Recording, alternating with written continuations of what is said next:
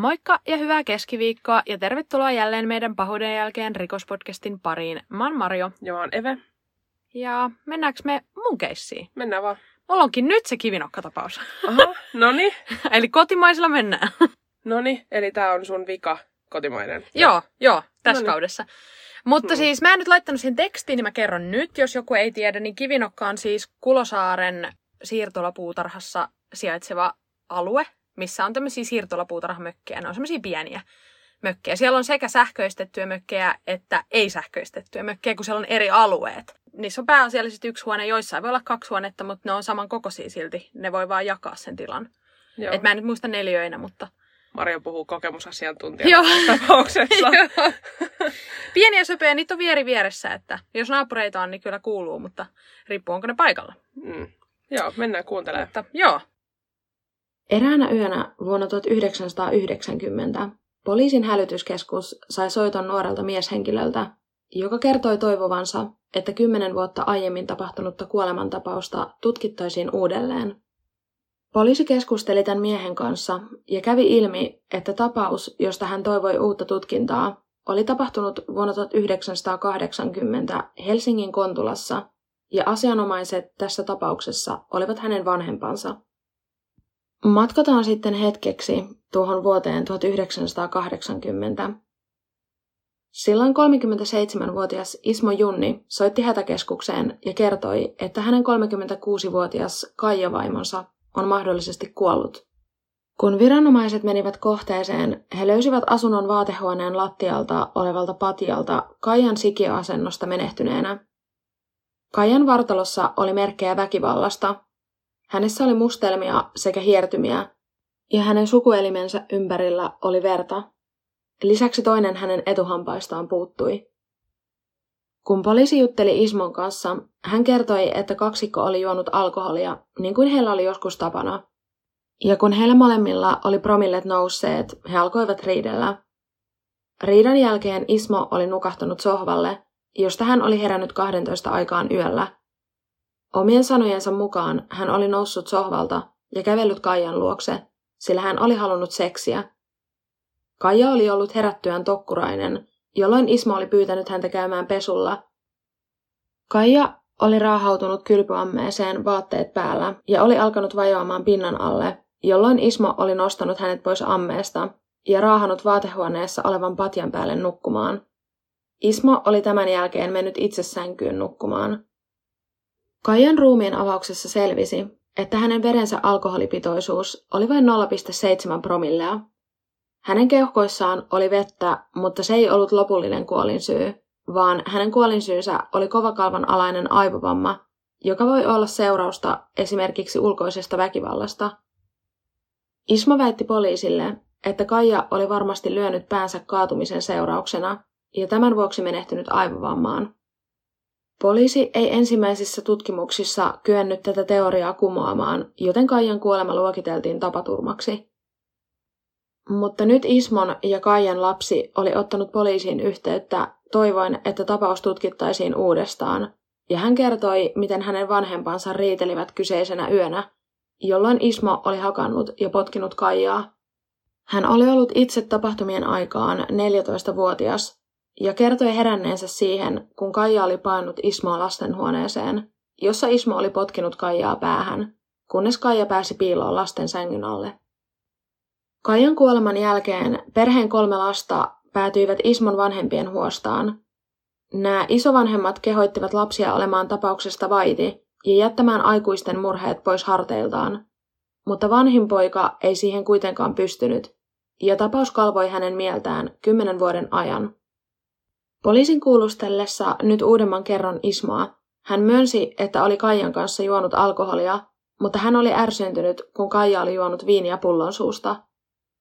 Kesken riidan Ismo oli alkanut pyytää Kaijalta seksiä, jolloin Kaija oli tästä kieltäytynyt ja juossut lastenhuoneeseen ja sieltä kylpyhuoneeseen, jolloin meni ammeeseen vaatteet päällä. Ismo oli tällöin käynyt Kaijan kimppuun, painaen hänen päätään pinnan alle useita kertoja, kunnes Kaija ei enää pistänyt vastaan, vaan meni veltoksi. Ismo oli tämän jälkeen nostanut hänet kylpyhuoneen lattialle ja epäillyt, että Kaija esittää olevansa kuollut tai tajutan. Hän oli tehnyt rajua seksuaalista väkivaltaa Kaijalle, ja kun Kaija ei ollut tähän reagoinut, hän oli hakenut keittiöstä metallipihdit ja irroittanut tältä yhden etuhampaista, jonka hän oli ottanut itselleen talteen. Kun Kaija ei reagoinut vielä tähänkään, alkoi Ismo epäillä, että Kaija saattaisi olla oikeasti kuollut, mutta todellisuudessa hän oli vielä hengissä. Tämän hampaanirroituksen jälkeen Ismo jätti Kaijan makaamaan kylpyhuoneen lattialle, missä perheen lapset näkivät hänen makaavan vielä aamulla ennen kuin he lähtivät kouluun. Valitettavasti tällainen näky oli perheen lapsille tuttua. Yön aikana Ismo oli lähtenyt vielä käymään toisella puolen Helsinkiä, ilmeisesti sen vuoksi, että saisi itselleen tarvittaessa alibin. Lopulta Ismo oli vienyt Kaijan vaatehuoneen patjalle ja odottanut, kunnes puolen päivän aikaan hän oli mennyt naapurin ovelle ja kertonut epäilevänsä Kaijan olevan kuollut. Naapuri oli soittanut hätäkeskukseen, ja kun ensihoito tuli kohteeseen, ei Kaijalle ollut enää mitään tehtävissä. Kaijalla oli 50 000 markan henkivakuutus, jonka edunsaajana Ismo oli, ja niillä rahoilla hän osti itselleen muun muassa moottoriveneen, joka myöhemmin häneltä varastettiin. Poliisit päättivät keskustella tapahtumista vielä Kaijan ja Ismon silloisten naapureiden Eila ja Matti Haapasen kanssa. Tällöin he kuulivat Eilalta, että Matti oli kuollut tapaturmallisesti Helsingin kivinokassa sijainneen siirtolapuutarhamökin palossa vuonna 1986. Eila kertoi poliisille myös, että he olivat kuulleet rajuja riidan ääniä koko illan ja yön ajan Kaijan ja Ismon asunnosta – mutta että niitä samoja ääniä oli kuulunut aiemminkin, joten he eivät osanneet ihmetellä asiaa sen kummemmin. Hän myös kertoi Ismon kiinnostuneen epänormaalin paljon kuolemasta Kaijan kuoleman jälkeen. Ismo oli jopa hakenut töihin ruumishuoneelle, mutta joutui pettymään, kun ei sinne päässyt. Lopuksi Eila toi ilmi huolen siitä, että Ismo oli ollut osallisena myös hänen puolisonsa kuolemassa, ja tällöin poliisit kiinnostuivat tästä Ismo ja Matti olivat olleet ystäviä jo vuosien ajan, ja Ismo oli ollut jo pidempään kateellinen Matille, esimerkiksi hänen huolehtivaisesta ja hyvästä puolisostaan Eilasta, sekä siitä siirtolapuutarhamökistä, joka sijaitsi Helsingin Kivinokassa. Ismalle Kivinokan siirtolapuutarhamökit olivat tuttuja, ja paikka oli hänelle kovin rakas. Hänen ollessaan nuori, heidän perheensä vietti kaikki kesät Kivinokassa, heidän omassa siirtolapuutarhamökissään, ja Ismo oli aina pitänyt tästä. Kun Ismo oli aikuinen, hänen vanhempansa eivät halunneet antaa tai myydä tätä mökkiä Ismolle, vaan he päätyivät myymään kyseisen mökin eteenpäin jollekin täysin tuntemattomalle ja ulkopuoliselle ostajalle. Tästä Ismo oli erittäin katkera ja sen vuoksi hän oli kateellinen kaikille, jotka omistivat mökin kivinokasta.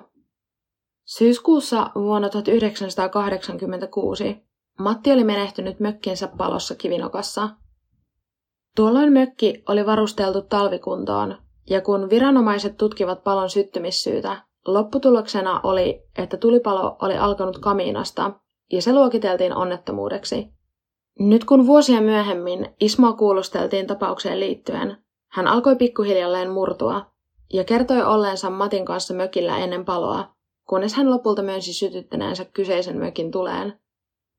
Ismo kertoi olleensa Matin kanssa mökillä juomassa alkoholia kun heille tuli riitaa. Matti alkoi olla niin kovassa humalassa, että sammahteli pöytään vähän väliä. Ismo päätti käyttää tämän tilaisuuden hyväksi ja otti lähellä olevan lautasen, jolla iski nukkuvaa Mattia päähän. Tän iskun seurauksena lautanen hajosi ja Ismo otti ison lasisen kukkamaljakon, jolla alkoi iskeä Mattia päähän useita kertoja kovalla voimalla. Tuolloin hän näki Matin suusta törröttävän etuhampaan, jolloin hän tarttui hampaaseen kädellä, väänsi sen irti ja otti oman taskunsa. Matti löysi mökin sisältä lamppuöljyä, jota levitti sinne, ja hän näki myös lakkapullon, jonka sytytti palamaan. Tätä palavaa lakkaa hän sitten levitti ympäri mökkiä ja päätti paeta paikalta. Ulos lähtiessään hän näki noin 3-4 litran kokoisen lamppuöljykannun, ja hän potkaisi vielä tämän kannun kumoon, jolloin lamppuöljy levisi eteiseen, ja tämä villiinnytti jo alkanutta tulipaloa entisestään. Ismo siirtyi läheisen kiviaidan päälle juomaan loppuja viinoja, samalla katsoessaan, miten Matti, Matin koira, ja koko mökki paloi. Kun tämä Matin murhapoltto saatiin tutkittua, päätyi poliisi tutkimaan muitakin kivinokassa tapahtuneita tulipaloja. Nimittäin 80-luvulla kivinokassa paloi useita mökkejä, vessoja sekä varastorakennuksia. Osassa näistä tulipaloista menehtyi ihmisiä, ja nämä oltiin todettu tutkimuksissa kamiinapaloiksi. Nyt kuitenkin poliisin epäilyt heräsivät. Heinäkuussa vuonna 1986, eli pari kuukautta ennen Matin kuolemaa, oli Kivinokassa palannut siirtolapuutarhamökki, jossa oli kuollut kaksi miestä, Seppo Mäntyniemi ja Juha Väre. Myös heidän kuolemansa oltiin luokiteltu tapaturmaksi, mutta kun Ismoa kuulusteltiin, hän kertoi, miten tapahtumat oikeasti menivät. Nämä edellä mainitut miehet eivät tunteneet Ismoa ennalta, vaan he olivat tavanneet rannalla ja päätyneet käyttämään alkoholia yhdessä. Seppo ja Juha kutsuivat Ismon heidän kanssaan juomaan alkoholia mökin sisälle, ja Ismo oli oikein mielissään tästä tarjouksesta. Mökkiin päästyään Ismo ei enää juonutkaan alkoholia, vaan katsoi tyytyväisenä, kun Juha ja Seppo humaltuivat ja sammuivat pian sängylle. Nyt Ismo ymmärsi tilaisuutensa tulleen, ja hän heitti sängylle kaksikon väliin palavan kynttilän, jonka seurauksena sängyssä ollut peitto leimahti tuleen.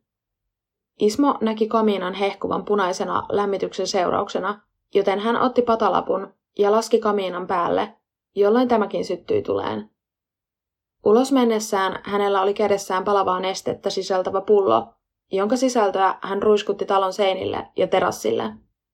Kun pullo tyhjeni, hän heitti sen sivuun ja asettui turvallisen välimatkan päähän mökistä katsomaan sen paloa. Kun poliisi kävi tätä tapausta Ismon kanssa läpi, hän alkoi voida henkisesti todella huonosti ja halusi keskustella erään hänen tuntemansa papin kanssa. Kun Ismo oli saanut keskusteltua tämän papin kanssa, hän oli valmis juttelemaan vielä yhdestä palosta ja kuolemasta. Nimittäin noin sadan metrin päässä edellisestä mökistä sijaitsi 50-vuotiaan Pauli Sirosen mökki, joka oli palannut vuonna 1988, ja mökin sisältä löytyi Paulin palannut ruumis. Jälleen kerran tämäkin oltiin luokiteltu onnettomuudeksi, ja tapausta ei sen tarkemmin tutkittu. Ismo kertoi, että oli tavannut marraskuussa vuonna 1988 Paulin Herttoniemen alkossa, jossa hän oli vahingossa osunut Pauliin, ja pyytäessään tältä anteeksi he olivat alkaneet keskustella, ja Pauli kutsui Ismon viettämään iltaa kanssaan kivinokkaan. Niin kuin edellisissäkin tapauksissa, ilta oli aika alkoholihuuruinen. Pauli alkoi yhtäkkiä syyttää Ismoa posliiniesineen rikkomisesta, ja tämän vuoksi hän käski Ismon poistumaan tästä mökistä.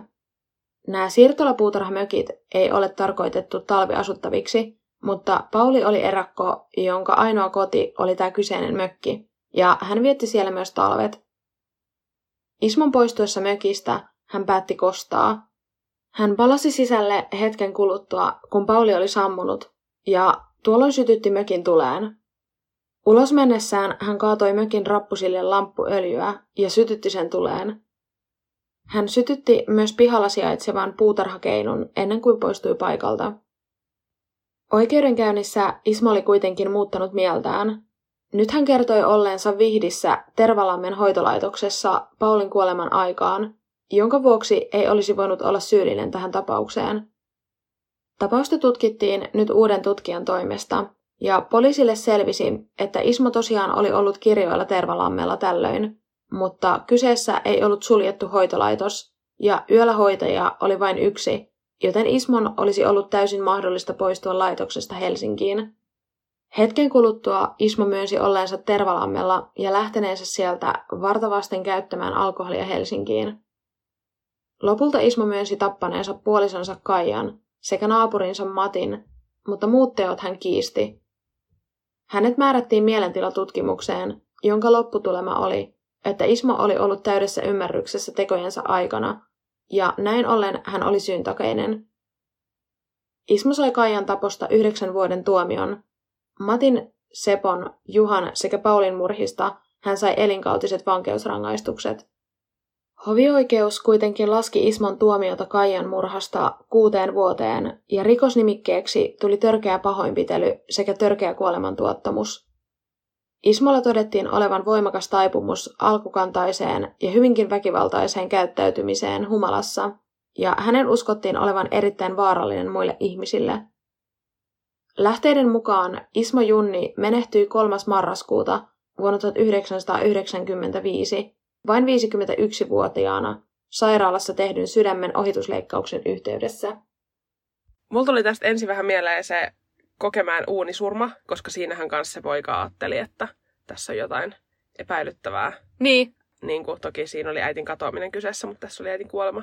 Niin ja mun mielestä oli jotenkin, siis jännä, okei, no tästä on aikaakin jonkun aikaa, mutta et noin pitkään hän on selvinnyt kuivilla vesillä. Mm. Sitten sen jälkeen vasta kun joku rupeaa miettimään, että no hei, tai no joku, hänen poikansa rupeaa miettimään. Ja oli varmaan miettinyt pitkään, mutta ei Niin.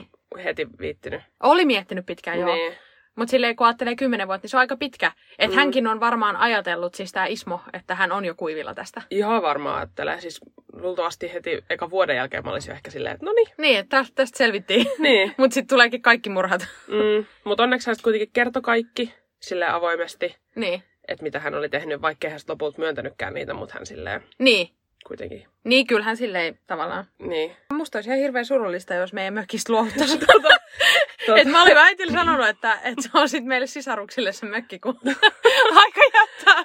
tota, joo, siis tässä, mä oon kateellinen, että teillä on mökki, mutta mä en silti ehkä ihan näin pitkälle lähtisi. Että, tota, ja siis siellä ei varmaan ole ollut silloin ihan näin paljon mökkejä kuin nytte. Ei, siis sinnehän on tullut paljon enemmän. Niin, koska jotenkin tässä tilanteessa, mitä mekin siellä ollaan, niin ulkona, niin mä jotenkin ajattelisin, että joku näkisi, jos vastaavaa tapahtuisi nykyään. Niin, niin. Mutta ehkä sitten silloin ei ole ollut niin paljon Ei.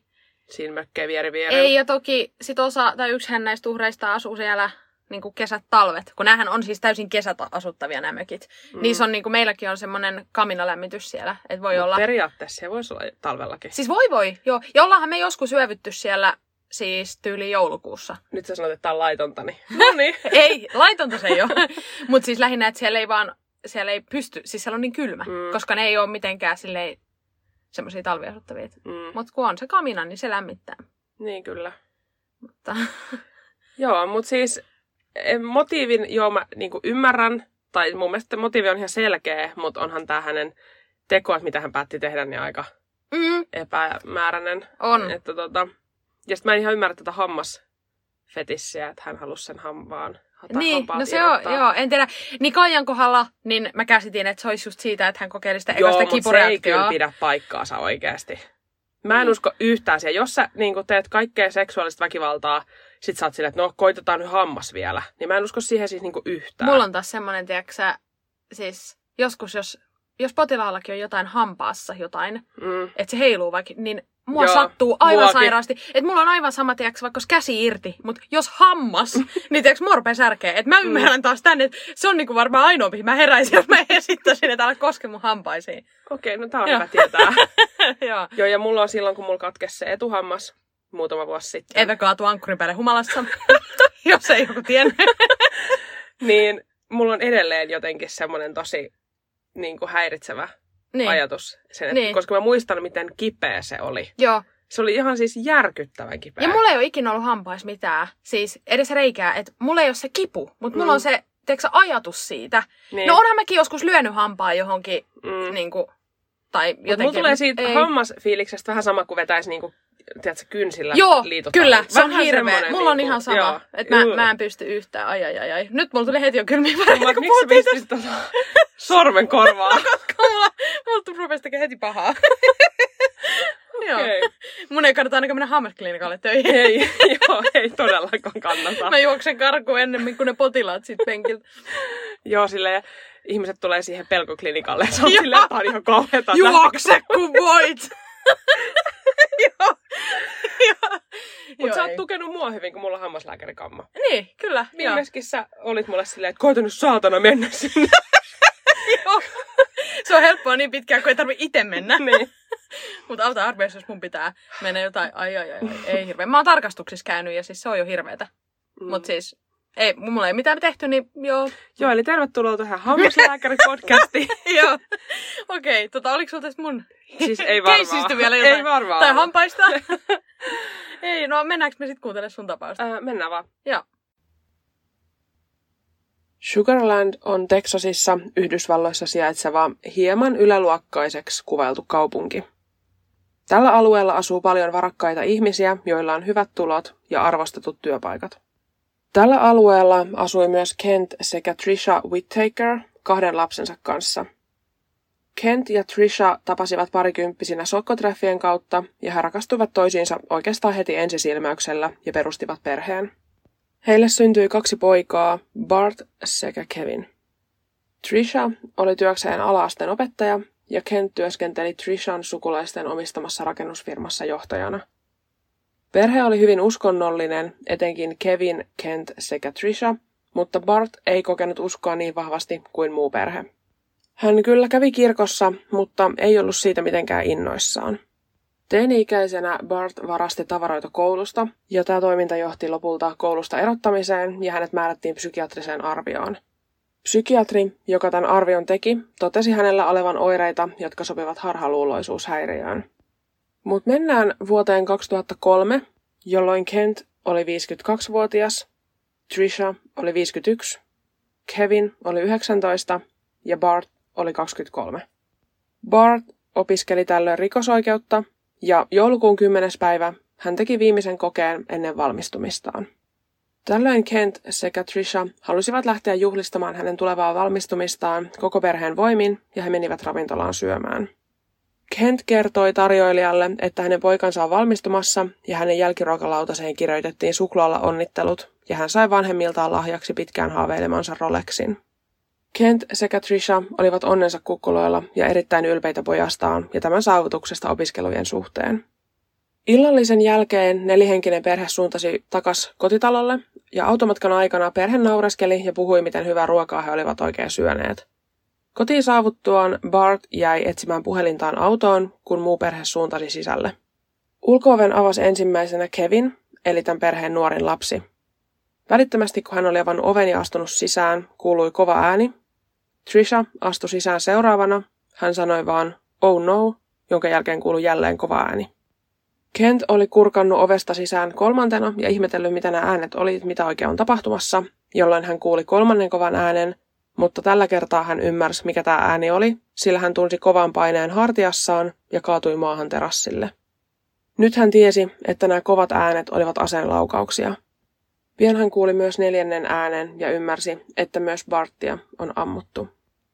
Kent makasi terassilla kykenemättömänä liikkumaan ja huusi jokaista perheenjäsentään nimellä, mutta kukaan ei vastannut hänelle. Pian tämän jälkeen Bart kykeni ottamaan puhelimen käteensä ja soitti hätäkeskukseen. Hän kertoi, että koko hänen perhettään on ammuttu ja pyysi apua paikalle. Myös Kent soitti tämän samanmoisen puhelun hätäkeskukseen. Samaan aikaan myös perheen naapuri juoksi katsomaan, mitä on tapahtunut, ja hän sanoi Kentille, älä huolehdi, apu on tulossa. Hyvin pian tämän kuultuaan Kent kuuli sireenien äänet ja huojentui, mutta samaan aikaan hänen sisällään velloi huoli. Oliko muu perhe kunnossa? Kun ensihoito saapui paikalle, Kent vuosi tosiaan paljon verta, häntä oltiin ammuttu kertaalleen hartian seudulle. Hän kuuli Trishan vaikerruksen, mutta ei saanut tärkeämpiä tietoja, missä kunnossa kukakin oli. Ainoastaan yksi ensihoitaja sanoi, että paikalle on tulossa lääkärihelikopteri Trishan vuoksi.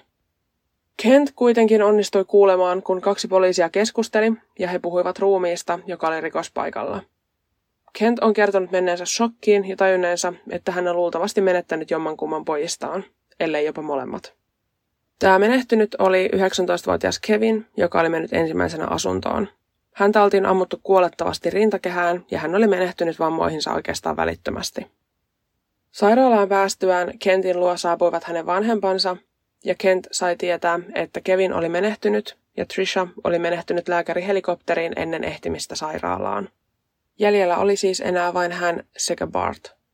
Tämän kuultuaan Kent meni täysin shokkiin. Hän ei ymmärtänyt, mitä oli tapahtunut, ja koki lohdutonta sekä pohjatonta surua. Hän alkoi miettiä kostoa tekijää kohtaan ja kyseenalaisti ensimmäistä kertaa elämässään uskonsa Jumalaan. Kentille ainoa lohtu oli Bartin elon jääminen ja hän ymmärsi, että hänen pitää olla vahva poikansa takia ja jotta hän voi olla vahva, hän tarvitsee siihen Jumalan apua. Rikospaikkatutkijat kävivät huolellisesti läpi rikospaikkaa ja keräsivät todisteita koko asunnosta.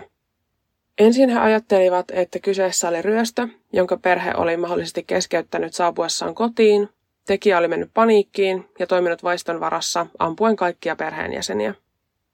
Tutkimuksissa asunnon keittiöstä löytyy 9 millinen Glock-pistooli, joka paljastui tekoaseeksi. Aseesta ei löytynyt yhtään sormenjälkiä, eli joko tekijä oli käyttänyt hanskoja tai hän oli pyyhkinyt kaikki jäljet pois. Takapihalta löytyy maasta musta hansikas, jonka epäiltiin kuuluvan tekijälle. Pian poliisi sai kuitenkin mahdollisen vihjeen, sillä kaupungin toisella puolella oli tapahtunut aseellinen ryöstö. Ryöstöt oli melko harvinaisia Sugarlandin alueella, joten tämä kiinnitti poliisin huomion. Maskin taakse piiloutunut mies oli ryöstänyt kaksi ihmistä aseella uhaten ja painut lopulta paikalta. Poliisit saivat hänet jäljitettyä erääseen asuntoon ja lähestyessään tätä asuntoa he kuulivat laukauksen. Epäilty oli ampunut itsensä. Tämä epäilty oli 22-vuotias Latham Brown, joka oli juuri vapautunut vankilasta, jossa oli ollut huumausainerikoksen vuoksi. Koska kuollutta ei voinut kuulustella, poliisit tutkivat yhteyttä Lathamin ja Whittakerin perheen välillä vainukoirien avulla.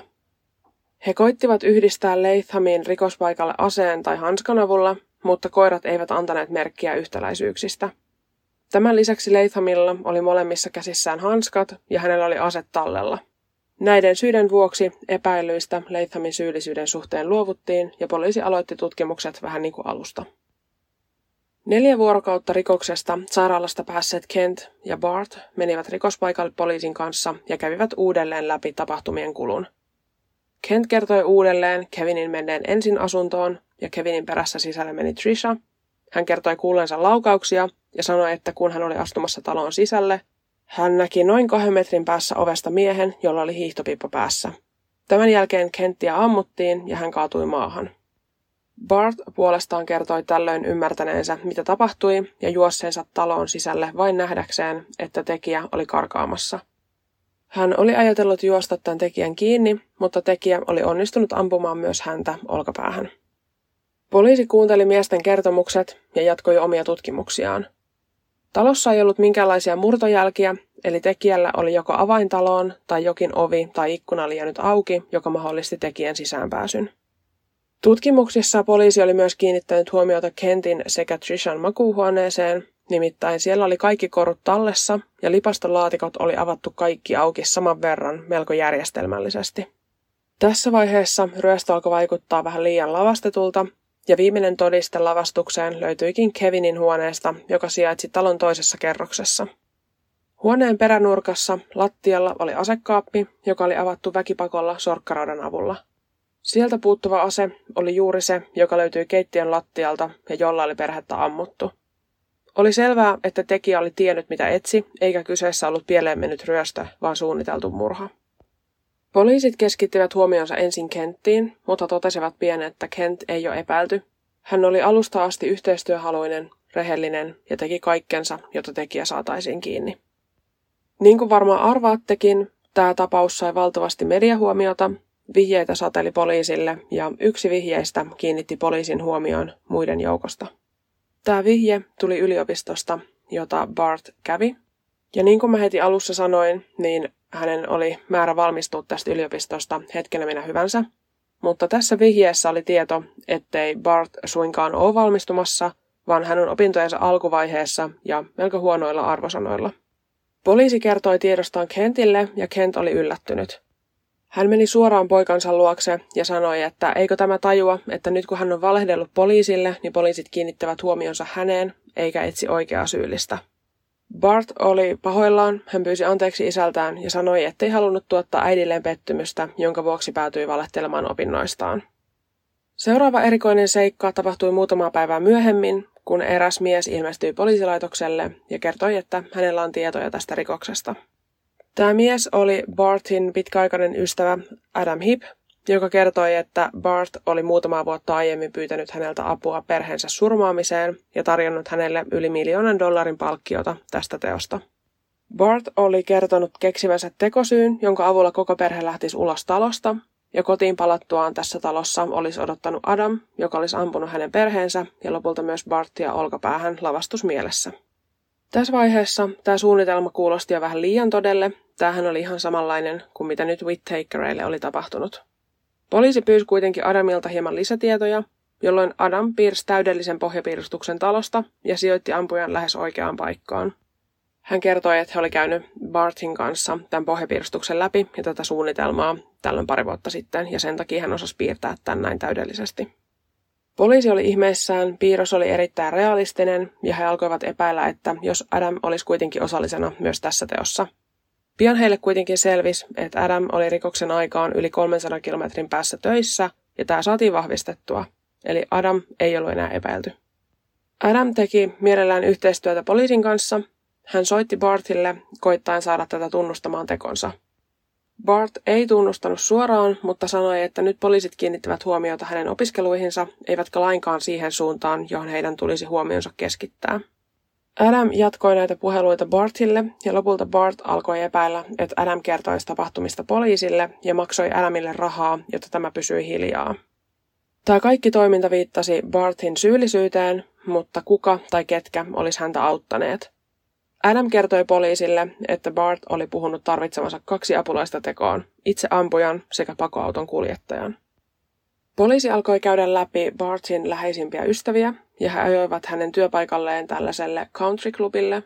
Ja siellä he saivat tietää, että Bart oli erittäin läheinen kahden työkaverinsa Chris Brashearin sekä Steven Champagnein kanssa – Poliisi alkoi keskittää huomiota Steveniin sekä Chrisiin, ja huomasi hyvin pian, että aina kun Stevenia tai Chrisia kuulusteltiin, he soittivat Bartille sekä toisilleen, ja poliisit olivat varmoja, että he keskustelivat vastauksistaan kuulusteluissa ja miettivät mahdollisesti yhteisiä kertomuksia. Bart oli muuttanut asumaan isänsä Kentin luokse Trishan sekä Kevinin kuolemien jälkeen, ja poliisit alkoivat epäillä Kentin turvallisuuden puolesta. He kokivat, että heidän on pakko kertoa Kentille heidän epäilyistään hänen poikaansa kohtaan, mutta Kent ei uskonut poliiseja. Kun poliisit sanoivat uskovansa, että Kent on hengenvaarassa, Kent sanoi, että mikäli hän on seuraava uhri, ainakin maanpäällinen kärsimys loppuu. Hän ei halunnut millään uskoa, että Bart olisi syyllinen ja sanoi, että ei epäilyjen vuoksi voi hylätä poikaansa. Hän myös sanoi, että koska Bart ei ollut painut kaupungista, hän ei voi olla syyllinen. Kent sekä Bart tukivat toisiaan ja heidän välinen side vahvistui. He asuivat yhdessä seitsemän kuukauden ajan, kunnes yhtenä päivänä Bart ilmoitti lähtevänsä yöksi opiskelukaupunkiinsa ja palavansa aamulla takaisin. Tätä aamua ei kuitenkaan koskaan tullut. Bart ei palannut kotiin, hän oli kadonnut. Hänen maasturinsa löytyi myöhemmin hylättynä moottori käynnissä, ja poliisit olivat ihan varmoja, että hän oli painut, eikä suinkaan esimerkiksi kidnappattu. Bartin lähdön jälkeen Kent huomasi, että Bart oli varastanut häneltä rahaa ennen lähtöään. Kent oli nyt ensimmäistä kertaa tapahtumien jälkeen yksin ja hän oli aivan pohjalla. Tässä vaiheessa hän alkoi epäillä, että Bart on syyllinen, mutta ei ymmärtänyt miksi. Miksi hän oli halunnut tappaa oman perheensä. Etsinnät käynnistettiin ja vihjeestä, joka edesauttaisi Bartin löytymistä, luvattiin noin 8500 euron palkkio. Kymmenen vuorokauden kuluttua Bartin katoamisesta Kent soitti poliisille. Hän oli saanut kirjeen, jossa luki muun muassa. Mun oli pakko tehdä tää. Mun pitää kävellä tuleen yksin. Rukoile mun puolesta. Kirjeen lopussa luki. PS, mitä kauemmin odotat, että soitat poliisille, sitä parempi minulle. Tämän kirjeen oli kirjoittanut Bart. Kirjeessä ei ollut vihjettä hänen sijainnistaan, eikä hän suoranaisesti myöntänyt siinä syyllisyyttään, mutta kuitenkin vihjasi siihen suuntaan. Samalla kun poliisit etsi Bartia, he keskittyivät toisiin epäilyihin, Chrisiin sekä Steveniin. Miehet olivat yhteistyöhaluisia, he antoivat DNAnsa sekä hajunsa viranomaisille ja heidän hajujaan verrattiin koirien avulla rikospaikalta löytyneeseen aseeseen sekä hanskaan.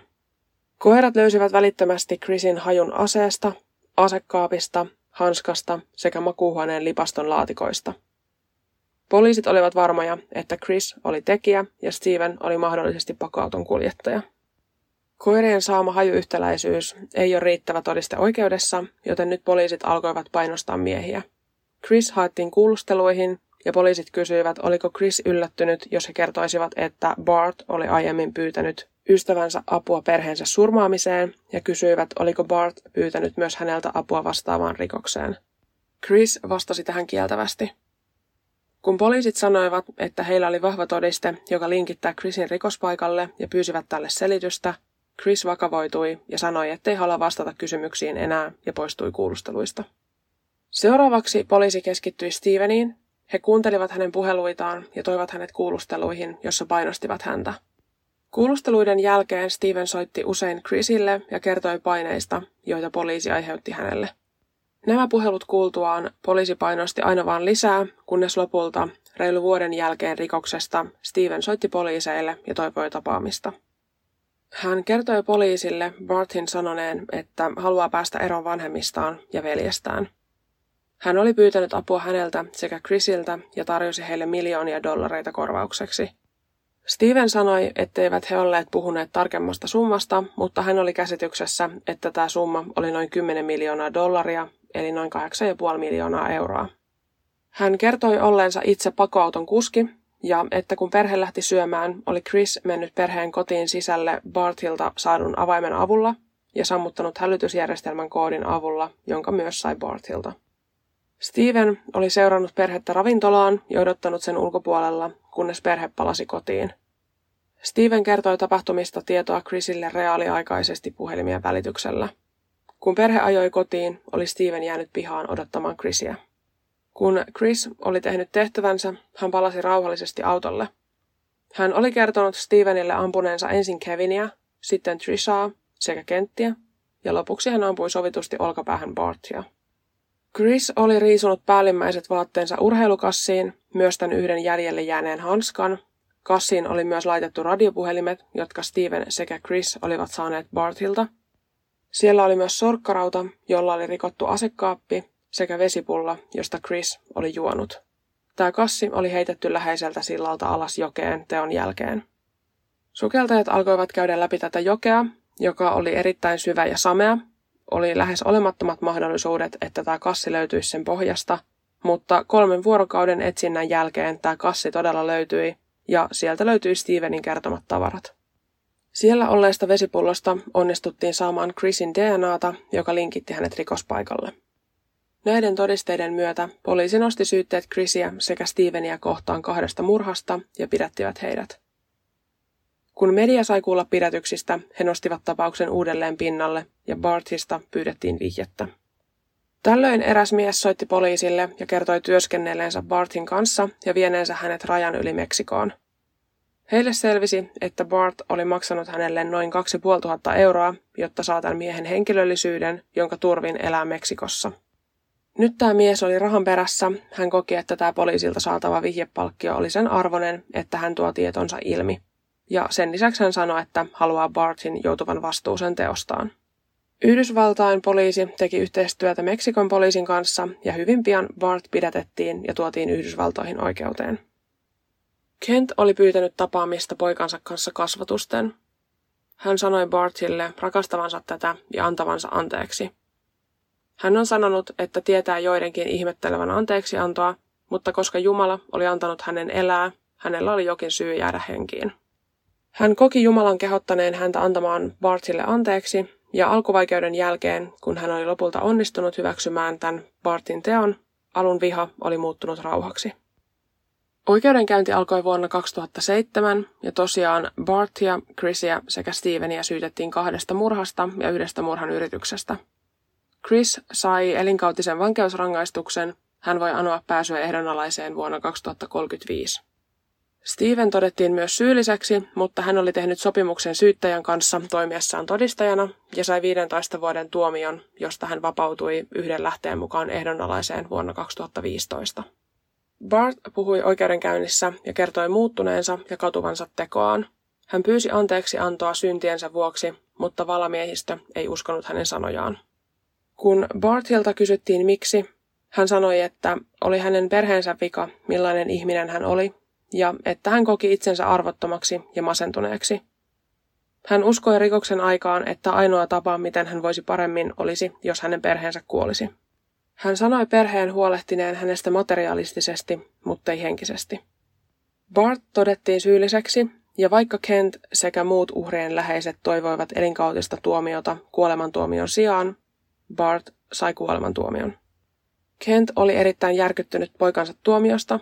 Hän sanoi, ettei kukaan ollut tapauksessa kärsinyt yhtä paljon kuin hän, ja hän ei olisi halunnut Bartille kuolemantuomiota. Hän koki olevansa jälleen uuden tragedian edessä ja päätti pelastaa poikansa elämän. Hän valitti useita kertoja tuomiosta, mutta jokainen hakemus hylättiin. Hänen viimeinen oljenkortensa oli vedota kuvernööriin, joka voisi muuttaa kuolemantuomion ehdonalaiseksi. 22. helmikuuta 2018 oli Barthin kuolemantuomion täyteenpanopäivä. Kent tiesi, että hänellä oli enää tämä yksi mahdollisuus jäljellä. Kent näki poikansa kyseisen päivän aamulla. Bart söi viimeisen aterian ja hänet kuljetettiin selliin, josta seuraava siirto olisi saamaan myrkkyruiske. 45 minuuttia ennen tuomion täyteenpanoa tuli puhelu, jossa kerrottiin, että Bartin tuomio oli muutettu elinkautiseksi vankeusrangaistukseksi. Kent oli sanoin kuvaamattoman onnellinen. Hän ei menettäisi Bartia ja oli varma, että Bart ehtii tehdä sovun Jumalan kanssa ennen kuolemaansa. Nykyään Kent on onnellisesti naimisissa. Erässä haastattelussa hän sanoi, että elämä tarjoaa tragediankin jälkeen iloa ja onnea, jos sen vain hyväksyy ja antaa siihen mahdollisuuden. Joo, mä kyllä uskon jotenkin tuohon Partin sanomaan teoriaan, että mäkään en usko siihen, että motiivina olisi ollut raha mm. tai perintö, vaan nimenomaan se, että hän koki, että hän ei, että, että hän ei hyväksytä siinä perheessä semmoisena kuin hän on, että kun häneltä, niin kuin, niin kuin hän itsekin sanoi, että hän ajatteli, että hänen äiti odottaa häneltä, että hän valmistuu hyvillä arvosanoilla, mm. niin mä ajattelen, että hän ajatteli, että itse olevansa tämän perheen semmoinen mustalammas. Tiedätkö, mm. että Kevinistä tykätään ja Kevin pärjää ja näin, mutta että hän on vähän niin kuin silleen, menee nyt siinä mm. mukana. Joo. Just niin kuin hänkin sanoi, että materiaalisesti hänestä huolehdittiin, mutta ei henkisesti. Mm. Niin en väitä siis näin, mutta mä uskon tähän. Jotenkin. Niin, että hän kokee ainakin niin. niin. Joo. Ja siis tästä perinnöstä oli vielä semmoinen juttu, että kun hän oli luvannut niitä kymmeniä miljoonia mm. näille Chrisille ja Stevenille, mutta se isähän oli ihan ihmeessään, että miksi tällaista oli menty lupaamaan, koska ei heillä olisi ollut niin paljon rahaa. Mm.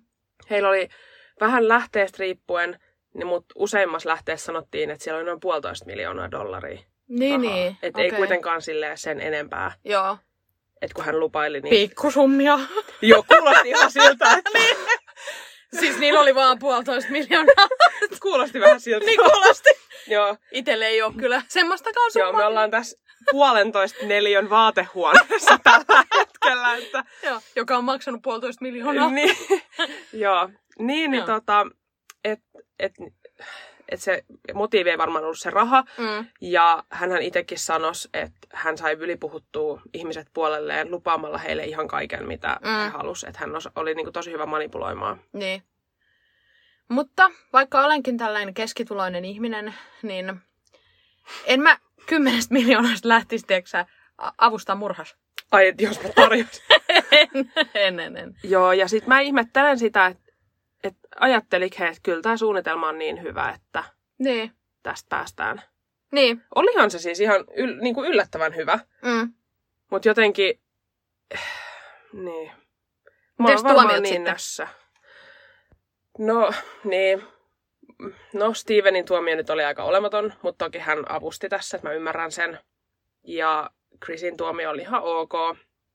Mutta sitten Bart, niin musta oli ihan hyvä, että se isä sai kumottua sen kuolemantuomion. Niin mustakin, kun varsinkin kun hän itse koki, niin, että hän pystyy antaa anteeksi. Hän halusi itse sitä, ja se on totta, että hän oli varmasti tässä tapauksessa se suurin kärsijä. Siis aivan varmasti, että hän oikeasti kyllä. niin kuin menetti kaiken periaatteessa. Niin, niin nyt hän halusi, että hänelle jäisi edes yksi poika. Mm. Ja vaikka hän nyt elää onnellista elämää, mutta onhan hän niin kuin hänen entisestä elämästään, entisestä vaimostaan, edesmenneestä, niin hänellä on jo, jotain, koska siinähän on sitä vaimoakin tässä mm. partissa. Kyllä. Niin, tavallaan silleen hyvä. Mutta mä oon kyllä vähän sitä mieltä, että mun mielestä jos kaikki suunnittelee yhdessä, kaikki on tavallaan saman mm. verran mukana, niin mun mielestä se on sitten ihan sama, että se ampuja vai se, joka kuskaa ampuja vekka. Niin mun mm. mielestä, mutta hän olisi varmaan niin kun... saanut sen, mutta hän teki sen sopimuksen syyttäjän niin. kanssa, että hän todistaa vastaan. Niin, ja ilman niin no häntä, no toki tommosesta, joo. Niin, ja ilman häntä mä veikkaan, että tätä ei ehkä olisi saatu niin kuin, kuitenkaan selvitetty silleen, että olisi voinut antaa tuomioita välttämättä. No mm. ehkä partille, mutta ei välttämättä muille. Niin. Niin, no totta. Se on kyllä hyvä. En tunnusti. Onneksi hän oli vähän sitten herkämpi niin. ja murtupaineen alla. Niin, näinpä. Mutta varmaan ihan hirveä. Ja sitten mä jotenkin sain semmoisen kuvan, että se ilta, mitä he vietti semmoisessa läheisessä kalaravintolassa, oli oikeasti tosi mukava. Niin. Heillä oli kaikilla niin hauskaa ja ne vanhemmat oli niin ylpeitä pojastaan ja myös tästä Kevinistä. Että surullista, että se sitten päättyi tolleen. On, on. Ja varmaan ihan hirveä tilanne ollut, kun Kent on mennyt sinne sisälle kurkkaamaan ja hän on tajunnut, että niitä on kaikki ammuttu. Kyllä. Niin, kun sä et tiedä tavallaan vielä sitä, Mm, kun Niin. hän ei ollut yhdistänyt sitä laukausta ääniä niin kuin Niin. yhtään, että hän vaatii, että mikä ihme toi on. on toi kyllä kamala. Mm. Mutta sitten mä, mä mietin myöskin sitä aina tällaisissa, varsinkin tämmöisissä, tai siis just näistä suunnitelmallisissa jutuissa, että mä haluaisin nyt jälkikäteen nähdä, miten Bart kä- käyttäytyi siellä kalaravintolassa. Mm. Mm. Et, en, mä en siis syyllistä tietenkään, että olisi pitänyt huomata, vaan siis nyt, koska eihän sitä huomaa välttämättä. Niin. Mutta mä haluaisin nyt, kun tietää tämän, miten tässä kävi, niin haluaisin nähdä, että miten hän käyttäytyi. Mm. Mm. Että miten sitä nyt voisi ajatella, että okei, no niin tosta ja tosta. Ja... Niin, että onko sitten ollut jotain, että ei ole ehkä ihan silloin tajunnut, mutta nyt jälkikäteen olisi. Niin, Niin. mutta ethän sä tommosia taju. Mutta Ihmisetkin... onhan se, että hän jäi sinne autoon etsiä kännykkäänsä, Niin, niin sehän kertoo jo siitä, että hän ei hän ollut hukannut sitä kännykkää. ei niin, ei, Mm. ei. Mutta to, ei tostakaan arvaa. Säkin Mm-mm. oot niin kännykkäriippuvainen ihminen, että mä tiedän, tiedätkö, että sä jäisit heti etsimään, jos mentä, Niin. niin. mennä johonkin. Joo, mulla Niin. ei ole välttämättä Niin. suunnitelmia. Joo, eli tästä lähtien mä rupean miettimään heti, jos sä jäät sinne, mutta selvä. Sinä menet ensin. niin. Joo, ei, mutta mm. Mutta siis tässähän oli vielä, että hän oli useammalta eri kaveriltaan pyytänyt apua. niin oli. Ja siis useampi niistä kavereista vielä todisti sen oikeudessa häntä vastaan. Mm. Ja onneksi tämä Adamkin laittoi viestiä sitten. Onneksi laitto. Eikä hänkään varmaan, en mä tiedä oikeasti, jos sä pyytäisit multa tollasta, niin en mä tiedä, osaisinko mä ajatella sitä vakavissaan. En mä ainakaan. Niin, Mut Et sit, en mä niinku osais mennä- niin. Niin sit on silleen, että mhm, niin sit ajattelee silleen, että voi ei. Mutta en mäkään nyt osais mennä poliisille, että Eve sanoo näin mulle, mm, että näin voi tapahtua. mm. Mutta sitten oli äh, niinku hyvä, tätä mä en itse asiassa laittanut tuohon tapaukseen lainkaan, mä että mä kerron tämän nyt vaan sulle. Että tota, Vaan mulle, No, tiedätkö, että tämän kuulee sit muutama, jostain joku salaisuus tai tunnustus, niin mä kehotan, että älä vielä. Eikö kyllä, kyllä, kyllä tämä liittyy tähän tapaukseen. Okei. Okay. Siis kun tämä Bart lähti sinne Meksikoon, Joo. niin hän eli sen uuden henkilöllisyyden turvin, niin hänellä hän oli siis tyttöystävä. Hän oli töissä sen tyttöystävän isän firmassa. Kiva. Heillä oli oikein niin kuin mukavaa. Sitten tämä tyttöystävä oli kerran riidellyt äitiensä kanssa. Joo. Sitten se jotenkin siitä sanoi niin kuin Bartille, että, että on ärsyttävä fiilis tämän riidan takia jotain.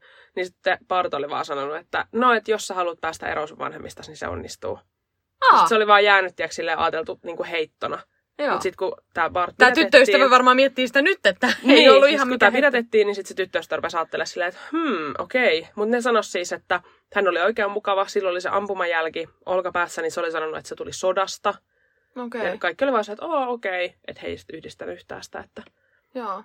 tässä on ehkä jotain epämääräistä. Että tota, sitten kun sanottiin, että Mutta kun toikin mun mielestä puhuu vähän siihen, tiiäksä, että kun hän sanoi, että hän on muuttunut, mm-hmm. niin ethän sä ole muuttunut, jos sä... Et, et sä Mm. heität tuommoista vitsiä sen jälkeen. Että kyllähän sä oot valmis sit, jos se sanoo, että no haluamme Niin. eroon, niin Mm. voi tehdä. Niin, Ja niin ethän sä nyt ole muuttunut. Niin, ja kadun tekemää, niin, Niin. ethän sä kyllä mun mielestä kadu, jos sä noin Ei teet. todellakaan, kun sä tarjoat, että mä seuraavankin perheen lahdata. Niin, se Joo. koke- kokemusta löytyy. Mm, Okei. Okay. jep. Olipa Tota, mielenkiintoinen tapaus. Joo, kiitos vaan sille kuulijalle, joka tätä toivoi. Joo. Öm, Onko meillä jotain lisättävää? Ei varmaan. Okei. Palataan ensi keskiviikkona. Meihin saa viestiä, tai siis meihin saa yhteyden viestillä Instassa at pahuuden jälkeen tai sähköpostilla pahuuden jälkeen at gmail.com. Moi moi! Moikkele, moikkele.